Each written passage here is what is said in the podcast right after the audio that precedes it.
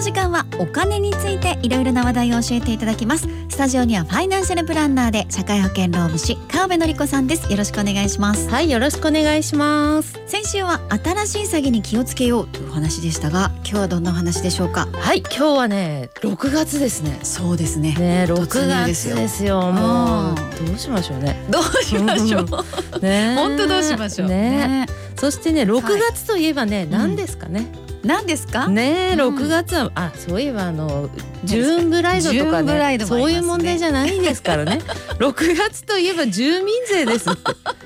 ね、 6月といえばでパーンと住民税がそうです出よ。てくるとそれもう普ちょっと通でしょ。あ普通ですかそうですそうですマネー上級者じゃなく、うん、そうそあう、そう普ですか通ですね。はいうん、で、会社員公務員は、あの5月か6月の給料明細と一緒にね、紙が来ますしね。うんうん、そして松尾さんとか私とかはね、6月に郵送で届くじゃないです来か。ますよもうポスト見てね、うん家もうついに来たかと思ういますね,はい、ん、ね、うん、もうちょっとでね、来ますね。うんはいうん、ということで、住民税の基本からいきましょう。まあ、ちょっと、ほんのちょっとしかやんないですけどね。あ基本そうなんですか、。うんはいはい、個人の所得から納める税金はいといえば、所得税と住民税ですと。うんで1月から12月までにね稼いだお金で計算するんですね。はいうんで去年の所得税っていうのは公務員とか会社員であれば年末調整それと還付でもう話終わってますよね。うんうんうんでフリーランス個人事業主は確定申告をして、うん納付なりあの還付なりをして終わってますよね終。わってますだから所得税は全員終わってるわけですよ。はいはいでも住民税うはんその去年の稼ぎで計算されたものを、うん今年納めることになるよっていうのが特徴ですよね。ねえうん、去年の所所得税はもう春に完了しています、はい、でも去年の住民税はこれからですよということですねそうですそうです。でそのお知らせ。お知らせがうんうん届くのが6月、そうです今月といねう。ことです松尾さんちょっと遅めに届きましたよね。そうなんですよだから川辺さんにまだ届かないですけど、とかうん、ね言ってましたよね。そそうういしてえばまねしたけ。どうんね、うん、それそれ。はい、はいということであの前の年にいっぱい稼いだけど次の年にそんなに稼がなくてうんびっくりしちゃう人っているんですよ。そうですようねん例えばね定年退職した人とかもね次の年にあそうかそうかそうかんあその定年の次の月に来てそうかそうかそううそうそうえー、次の年がっていうことにうんなびっるわけくりみたいになりますよね。ねあー私たち個人事業主もそうですよねやっぱ、うん、うん、全然そう稼ぎによってそうそうそうそねう波があるから波ね。があるからもう本当にドキドキしますようね、んはい、で実際にねこういう人もいましたお。いわゆるね逆玉結婚されたおあの男性なんですけどね。え20代でね年収1億2,000万になったわけですよ。えはいそうそれで毎月毎月、うん全部全部ねもう使いまくったんですね。ええで若すぎてね知識もなかったようで、はうんそして翌年びっくりですよあ、。うん、で逆玉の会社ねすぐ辞めちゃってね、 それであの当時2,000万以上の住民税が 来てそれで払えねえよみたいになってで差し押さえ的な人も家に来ちゃって。ええ何それ知らんすないっすよみたいな。 2000万円以上の住民税が来て、うん。そっか1億以上稼いでも全部使っちゃったらねそりゃそうです次の年お金ないってことになりますからそういうことでねすよはい。っていうかそもそもこの方毎月じゃあ1000万円ってことですよねそうですそうです。それ使ってたってことですか毎月、うん、そうです全部。えで、あの例えばね、どういう使い方したかっていうとえね、はいあの銀座のビトンで端から端まで全部くださいうとか、わーそうそう、あのすごいわざわざそういうこと をね、いろいろやった本み気たのいセで。レブでもなかなか聞聞かないぐらいのねそう、そしたらどういう態度されるのかを知りたかったとかえね。えもうそういう感じでですね。うんでまあ次に次の年に来る覚悟が大事ですよってことをちょっと極端な例を挙げてね説明してみましたけどね、ねうん、そこでねあの急に庶民的な話になりますけど、うん何、でしょうか、あの去年会社員とか公務員でふるさと納税をやった方ね いきな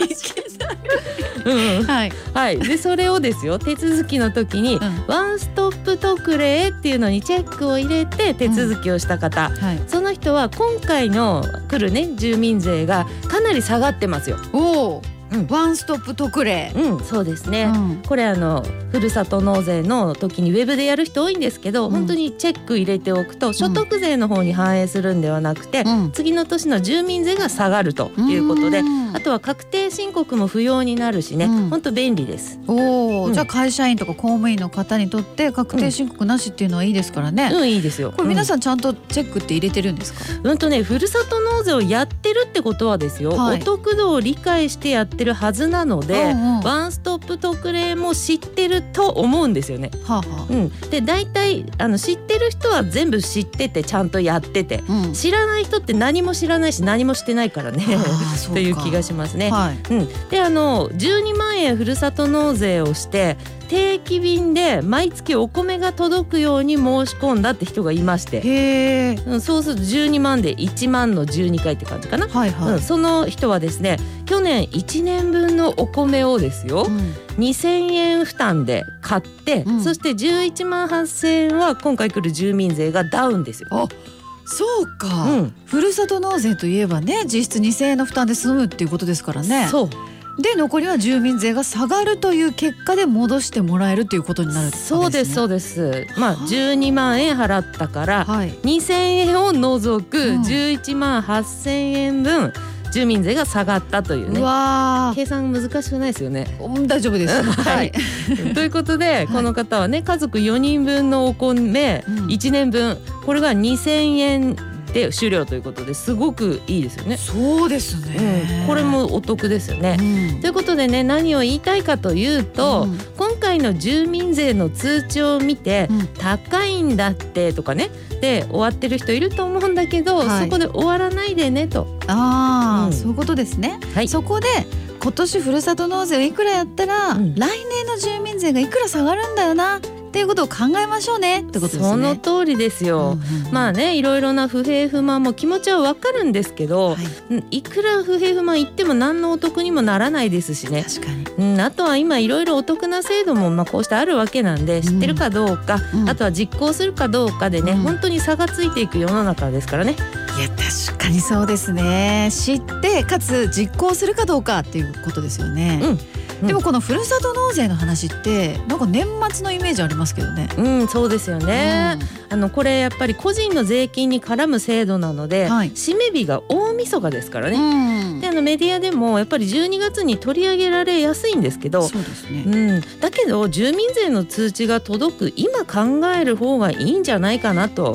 まあ、先週ひらめいたんですよ。うんうん、ということでうね、んあの今やれば季節的にも、うん野菜とか旬のものもこあーう返礼品で選ぶこともできるんで選択肢も広いんじゃないかなと思いますけどね。確かにそうですよね、うんそれに年末はこうね住民税の額とかも忘れてそうだしなんかバタバタするしっていう感じですねそうそうそうまあうんバタバタって何よっていう気もしますけ どでもまあバタバタねそうみ,、うんん、みんなそこはうなずいてくれます12月になったらそうなんですよバタバタなんか知らんけどっていうねそそそうううそそうそううそうそれですねそれがありますからね、うんまあ住民税の時期なんでうん今ちゃんと考えてみるのがいいんじゃないかなって思いますけどね。うんまあ、ただねお得の上限額があるので、うんさっきの12万やった人って、うんうんまあ、年収1,000万ぐらいだから、確かにうんうんまあそこはちゃんと考えてまずは年収の1%くらいまでを目標にね、おーやってみるといいかなと思います、うんあとはウェブで調べるのが一番いいですけどねあそうですね、実行するってことですね知って、うんねはいで公務員会社員の方は必ずワンストップ特例のところにチェックしておチェくッとクしてはい、ね、、はいいいよということを知りましたいや今日のすごい具体例もあったのでね、うんなるほどと思いましたうん、ビトンの人もね出たりして、そうですそのね人誰か後で教えてあげますうよわー端から端までってね、もう一生言えないことだと思います けど今日は住民税についてお話しいただきましたファイナンシャルプランナーで社会保険労務士の川辺典子さんありがとうございましたはいありがとうございました